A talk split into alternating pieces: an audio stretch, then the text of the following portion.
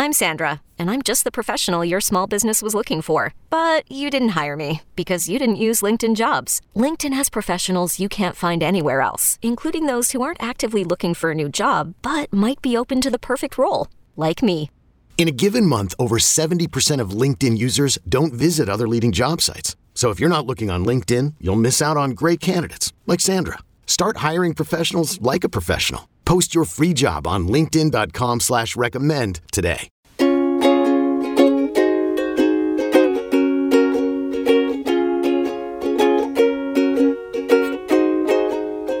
It is Monday, March 21st, and you are listening to the West of the Rest podcast here on the 24 7 Sports Football Recruiting Podcast feed. My name is Blair Angulo, joined by my co host, Mr. Brandon Huffman, who is on the road after covering a big time lineman camp. And Huff, I would ask you how your weekend was going, but I know exactly how it went. Lance, cue up the sound real quick.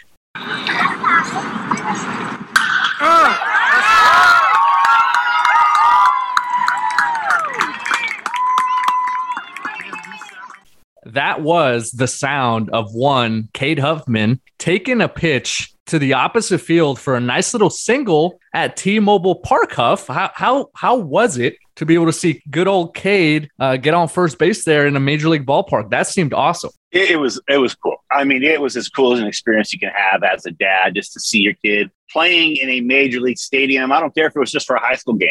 I mean, it, he could not stop talking about it. They, they lost. They took a loss, but he couldn't stop talking about what a thrill it was. And hey, very cool for the Mariners to open up their stadium. There was a four game series there this weekend. But yeah, you see, you know, I was taping the, the, the bat. My wife was taping it on the Jumbotron because they had the bat on the Jumbotron. You know, so it's just cool. You see your kid's name on the scoreboard where you're used to seeing, you know, Griffey or Rodriguez or Trout. Given the high school that he plays for his uniform colors, of white, teal, and blue.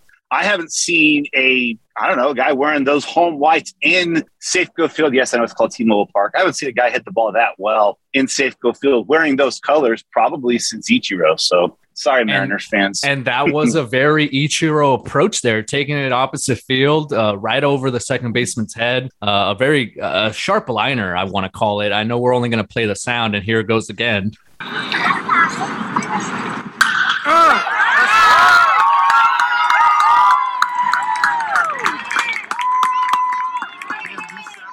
But yeah, that I mean, you hear that, and that's some solid contact. So uh, that, that was awesome. Congratulations to Hey Cade. Uh, had a had a great at bat there at T-Mobile Park, and, and, Huff, proud daddy from the stands. That was awesome to see. Uh, let's move on to our topics. We're going to touch on five star Nico Iamaleava dropping his top five. He's one of the the names that I think everyone is talking about in the college football recruiting world. We're also going to break down a commitment that Boise State got and why it could be bad news for the Broncos. We've seen seen this movie before, so uh, I know that the staff there is keeping their fingers crossed. Another quarterback news with Jabari Johnson getting a crystal ball choice from yours truly, Mr. Brandon Huffman. But let's kick it off, Huff, with a player that you and I both love, the number one rated player in the state of Hawaii, Liona Lefau, dropping its top eight schools. It is BYU, Michigan, Oregon, Texas, USC, Utah, and Washington is the other one as well. Um, this is a, a, a, you know an interesting set of news for him because, as we know, players in the state of Hawaii have had difficulties over the last couple years with high school football being canceled, uh, delayed, and then canceled again. Uh, there hasn't been as much opportunities for those players to impress coaches during an evaluation period with no in-person evaluations allowed, and you know for him to be able to have the offers that he has and have the options that he has on the table table really speaks to his skill set. And I know for for the next few months and for the next few weeks, for him, it's going to be important to really narrow things down. Uh, what have you liked about Liona Lefau when you've been able to see him in person?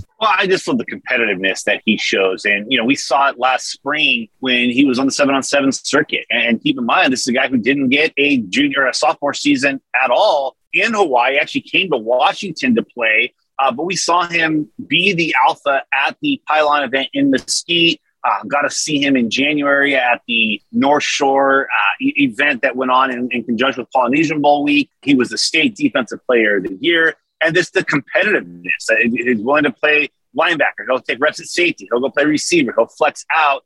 He's just a guy that goes out and, and he plays the game. And I, I don't know, but I mean, you, you, covering the state of Hawaii, you probably have seen this even more so these last two years. It seems like when we see guys from Hawaii at events, they play with an even bigger sense of urgency because they literally did have this season taken away. And you alluded to that, that they've had a rough couple of years.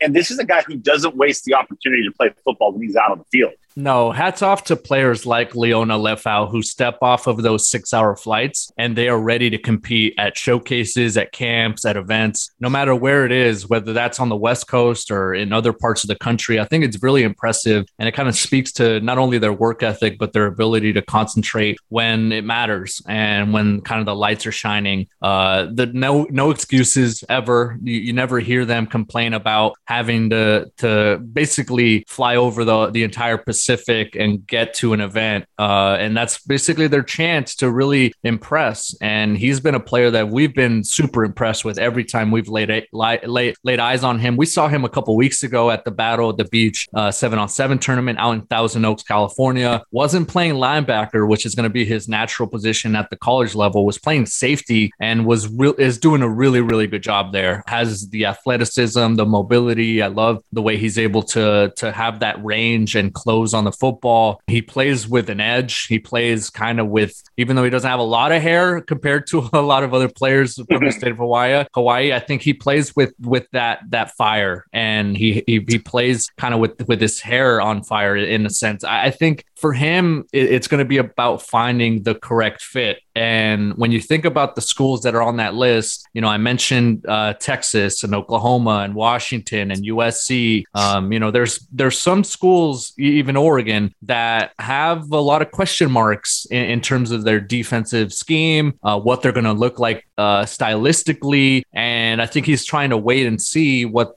what those what those possibilities could look like. I know he likes those options. I know he likes the relationships relationships he's able to build at some of these schools. But when when you look at that top eight, um, right now the two schools that I know are up there, and if he had to narrow it down to maybe a top three, top four, I would say BYU and Utah sit in a really good mm-hmm. spot. He's actually born in Salt Lake City. He has a lot of connections in the Salt Lake City area. Has a lot of family. You can never discount what Lewis Powell, the assistant at Utah, is able to do recruiting Hawaii and, and especially the North Shore. And then you look at BYU and what they've been been able to do under Kalani Sitake. I know it's a school he's been to a couple times, went out to a game last season. Right now, if I had to put money on it, I would say it's a battle between the two Beehive State powers. Well, and you know, those two definitely have been the ones he talked the most of. I think his top eight speaks to a bigger kind of theme we've seen in, in, in Hawaii the last couple years. You know, it wasn't long ago, two, I think it was the 2020 class where the top three players in the state went to Notre Dame, Wisconsin, and Michigan, respectively. And it seemed like when you had players from Hawaii, if they left the island, they usually went to a Pac 12 school. It didn't seem like there was a, a, lot of those guys that would go to the national level. Yes, you had the Manti Te'os that went to Notre Dame, but you know, two years ago when you had the, the Jordan Botelhos going to, to, to, Notre Dame and the Nick Herbig to Wisconsin, and Roman Wilson to Michigan, now you look at Liona's top eight, you've got Oklahoma, you've got Michigan, and you've got Texas. What it's telling you is that even when they're missing a season, national programs understand and respect the football that's played in the state of Hawaii. And so in the old days, you'd probably have a top eight that was heavy Pac 12, maybe a Mountain West school, and BYU at the time was an independent. But now you're seeing BYU and Utah that are going toe to toe with the Michigans, with the Texases, with the Oklahomas. And more often than not lately, we've also seen the BYU and the Utahs beating those national programs. And this would be a,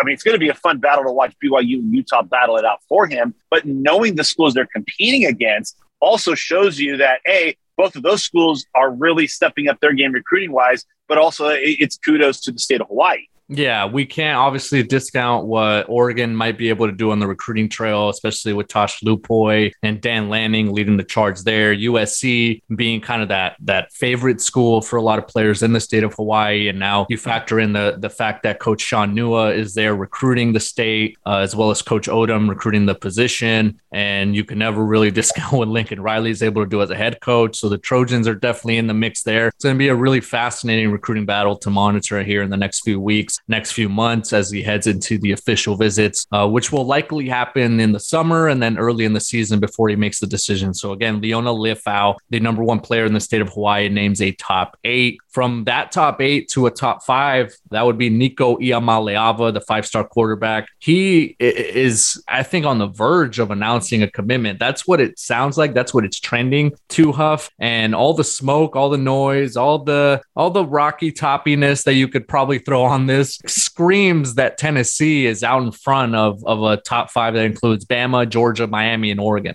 I, I, think while all signs seem to be pointing to the Vols for him there, and everybody kind of just naturally assumes that he will end up in Tennessee, you know, we've seen crazier things happen. Guys that are leaning one way seem to be a done deal one way and, and seem to be a lock things happen. And when you get a top five, there's four ways for those four schools that aren't in the lead to respond. They could either, or I guess there's two ways, four, four teams. It's either they can just give up and concede him or ramp up their game even more to try to get him. And that's what schools are trying to do with Nico. Now, I think what it also does, and we'll touch on this in a bit, is it now makes the next couple quarterbacks that are undecided after, you know, and Nico and, and you know obviously Arch Manning as well. Does that change the the face? Do these schools that are even in this top five maybe think we're running second to potentially one school in there? Do we start shifting our focus to another quarterback, or do those schools say, "Hey, we're going to stay on this until he tells us no"? But with the talent that Nico has, with the arm that he has, this is one of those where you definitely see all five schools saying, "Hey, we're waiting until he tells us no for us to call out the dogs."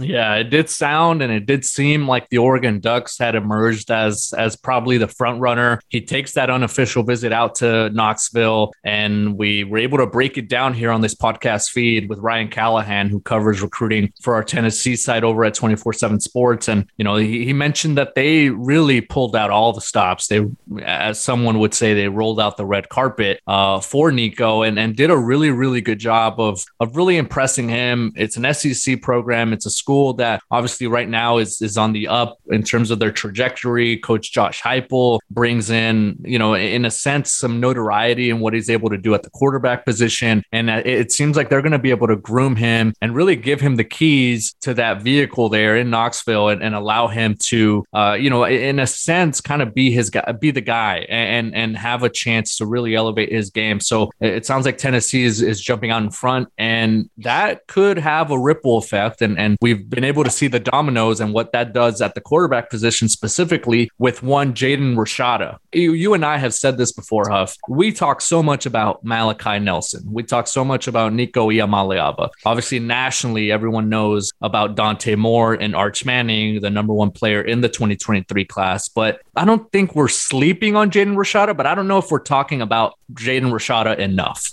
And I think that's probably the best way to put it with Jaden is that he's not being talked about nearly enough. And I think you and I have both said this since, you know, we've seen him at a number of events over the last couple of years that there's not that big of a gap between the quote unquote big three and that's now kind of become the big four with Dante Moore moving into the top 10 in the most recent, top 247. I think you could call it the big five, and Jaden Rashada deserves to be in that group. But uh, again, like an, uh, you know, how many times have we talked about this on West of the Rest too? The Bay Area has produced some damn good football players. I mean, Northern California may be the one that gets to claim the greatest quarterback of all time and one of the best quarterbacks in the last 25 years. They're both from Northern California. So again, I think we fall in love with Southern California quarterbacks, and for ample reason. I mean, the Heisman Trophy winner did just become uh, is a Southern Californian. The guy who went off in the Rose Bowl is from Southern California. But I think Jaden Rashada has shown that maybe he deserves to be in that conversation with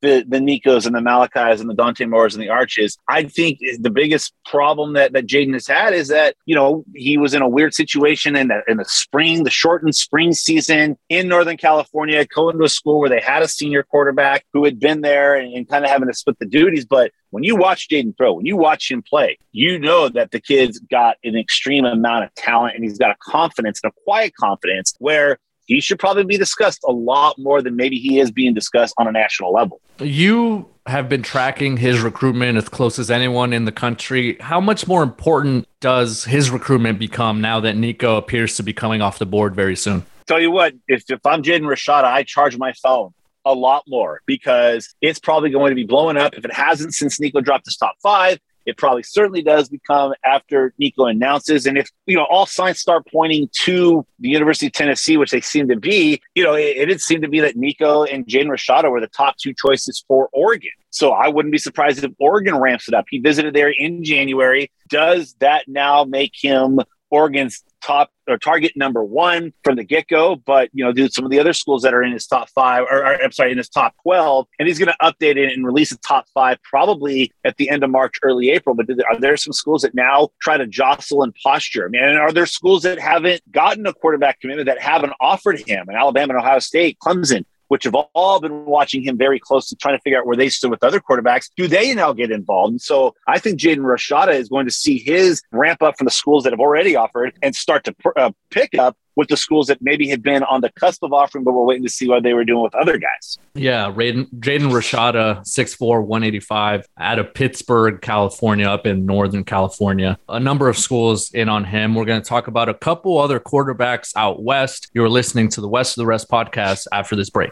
This episode is brought to you by Progressive Insurance. Whether you love true crime or comedy, celebrity interviews or news, you call the shots on what's in your podcast queue. And guess what?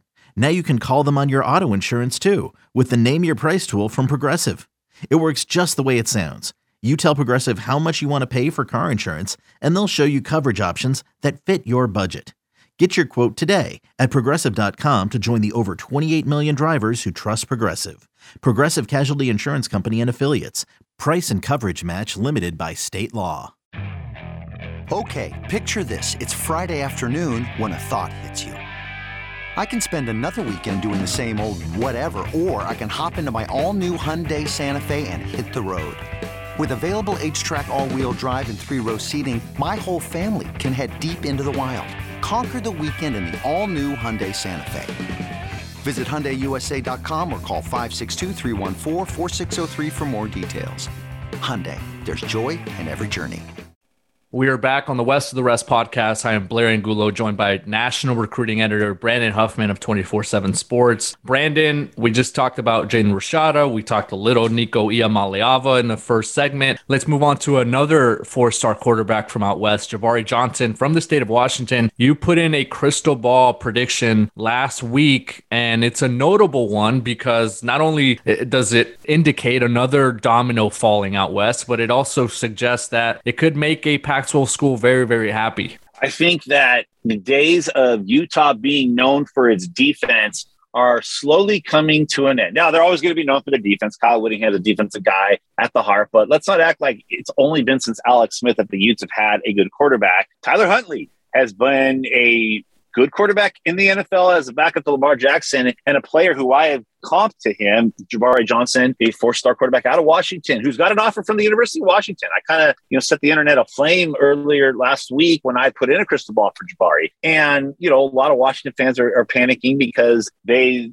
are right now perceived runner up for Jabari. But, you know, keep in mind, this is a guy that the University of Utah has had a year and a half to offer. And, it could be a case of Kalen DeBoer and Ryan Grubb, the offensive coordinator of Washington, essentially having to pay for the sins of the previous staff at Washington with John Donovan as the offensive coordinator, Jim Lake as the head coach, and that Washington never really gave Jabari the attention he deserved. And meanwhile, Utah offered him in November of 2020, which interestingly enough, Blair, Jabari hadn't started a game as a varsity quarterback yet. He had played receiver as a freshman behind a, a senior and had done really well on the seven on seven circuit and the camp circuit, but he got that offer from the Utes before he started. Well, they stayed on him. Andy Ludwig stayed on him. He went out in January, took an unofficial visit, loved it there, got an offer from Washington a week later, but Washington and the new staff has only had two to three months to build a relationship where Andy Ludwig, Kyle Whittingham has had a year and a half. And if people don't think relationships matter in recruiting, it never matters more than at the quarterback position. We saw it with Oklahoma losing Malachi Nelson as soon as Lincoln Riley left for USC. That is where it becomes super key. And so putting in the crystal ball for the Utes, I feel good about Utah. Now, if you're Washington, it's not anything you did, it's more what Utah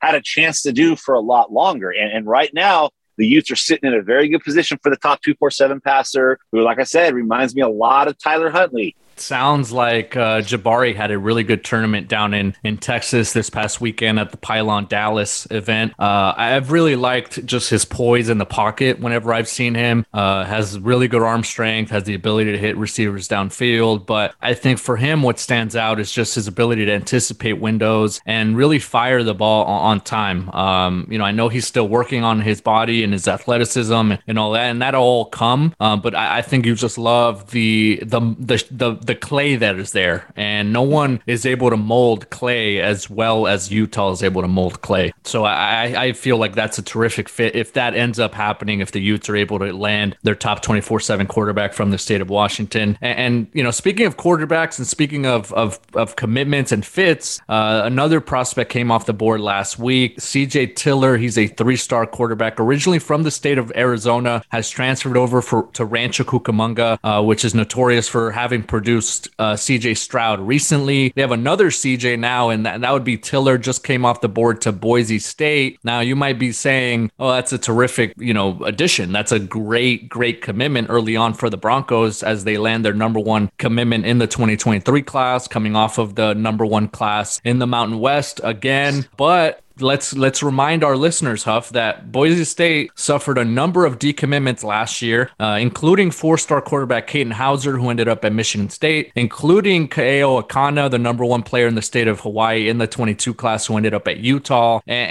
and it, it just seems like you're you're damned if you do, you're damned if you don't. If you're Boise State, if you land an early commitment, that just puts the spotlight on that prospect and that allows uh, the vultures to kind of come out. You could look at it one of two ways. And this goes back to when Brian Harsin was the head coach at Boise State, and they had a commitment from a guy named Zach Wilson, who is now playing in New York. You could look at it two ways. You could look at it as doggone it, we can't keep a kid, or you could look at it as man, our coaches do a good job evaluating and getting in on those guys early. Yeah, we may lose guys, and that could be the case as long as you know Boise State is in the Mountain West and is not in a Power Five conference, and maybe that changes when they're in a Power Five conference. So you can look at it as, oh gosh, we, we got to now spend the next few years, or sorry, next few months trying to hold on to him. Or B, you could say, hey, our coaches do a really good job of evaluating. I remember they went through this with Hank Bachmeier. I mean, there was a running joke on Boise State Twitter where there was a lot of panic. Hank took all his Boise State pictures down from his Instagram and his Twitter. What is going on with Hank? Are we going to keep Hank? And I think Hank's heading into his what his fourth year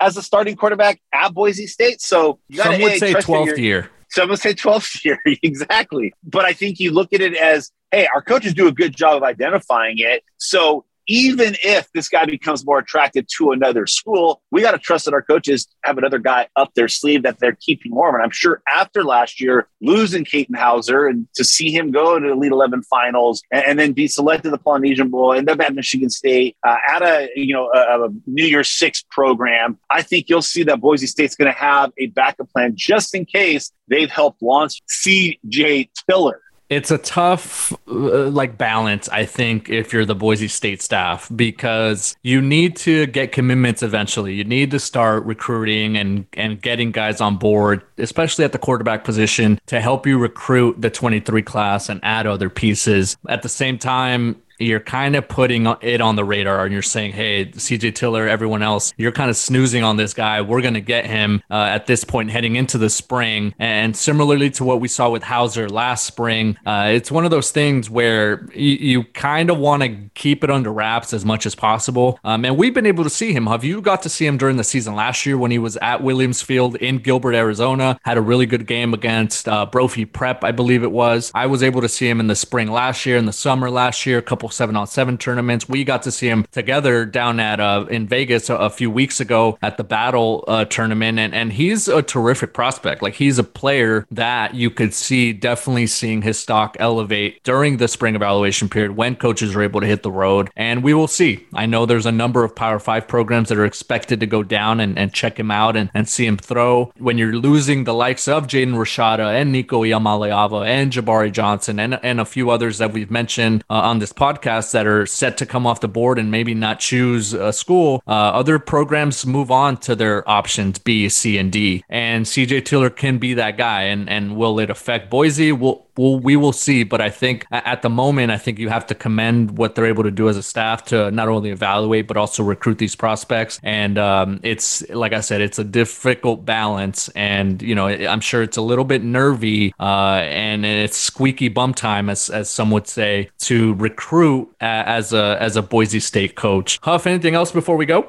No, I, I, think just to you know kind of touch on that last point. CA, the West of the rest, we don't just talk Pac-12. We talk Mountain West. We talk good schools that recruit well, and that's a you know a tip of the cap to the Mountain West. Which you know you look at it from a football standpoint, you look at it from a recruiting standpoint. Some of the most aggressive recruiting we've seen in the last year or two have come from Mountain West schools. And I, I, think that's what you need to do if you're a Mountain West program is you need to get those evaluations. You need to get those guys like a CJ Tiller. You know, you hold on to a Katin Houser. You, you, you keep guys that you're beating the Power Fives for, and that way it makes it attractive to other players that you know see the Mountain West as this is a conference that I can go in and really flourish in and really succeed in. And I think there's a reason why Boise State has been consistently the best. Maybe they didn't win the Mountain West this year, but they have consistently been the best program in the Mountain West over the last decade and in the other conferences they were in in the decade prior, both the WAC and the Big West. But I think we're, we're seeing an arms race a little bit, Blair. We're seeing with Colorado State. I think one of the things that's not being talked, and it's understandable, when you have guys like Brian Kelly leave for uh, Notre Dame for LSU, Lincoln Riley leave, Oklahoma for USC, Mario Cristobal leave, Oregon for Miami. Not enough is being talked about about Jordan Jay Norvell leaving Nevada for Colorado State, taking the entire staff it seemed with him, uh, save Taua, taking a number of players that went into the portal and then a bunch of the recruits. Now we're seeing the Colorado State, we're seeing the Mountain West, seeing hey, we want to do what we can to be the next attractive Power Five or uh, FBS. What do we call them? G five. Sorry, uh, next attracted G five to be in that next round of conference expansion. And now Boise State might have some other competition to, you know, show that they're going to recruit and they're going to punch above their weight class and become more attractive to some of these conferences that are considering expansion. Yeah, and and I think now with the inclusion of the transfer portal and with classes, uh, especially at the high school level, being a bit more limited and restricted, where schools aren't taking 25 anymore, they're taking 12 to 17 or so. That's going to be able to allow the Boise's and, and the Colorado States and the Nevadas and the San Diego States to take some of those prospects that would originally go to a Power Five school. We saw Boise land Deshaun Misa, uh, Austin Terry, even the guy that we loved, Jaden Ber- Version from down in San Diego. Uh, those are players that we projected as as Power Five good. Um, so you know, I think Boise uh, obviously will be in a dogfight for CJ Tiller is the, if the projection and and if his trajectory continues the way it's supposed to. But that's just what makes recruiting so fun uh, heading into the spring and when we start when we start to see some of the stock rise for some of these prospects. So uh, a very interesting prospect there. CJ Tiller committing to Boise State. That'll do it for us here on the West of the Rest podcast. For Brandon Huffman and our producer Lance Glenn, and congratulations over to Cade Huffman. I am Blair Angulo. Thank you so much for listening to this edition of the West of the Rest podcast.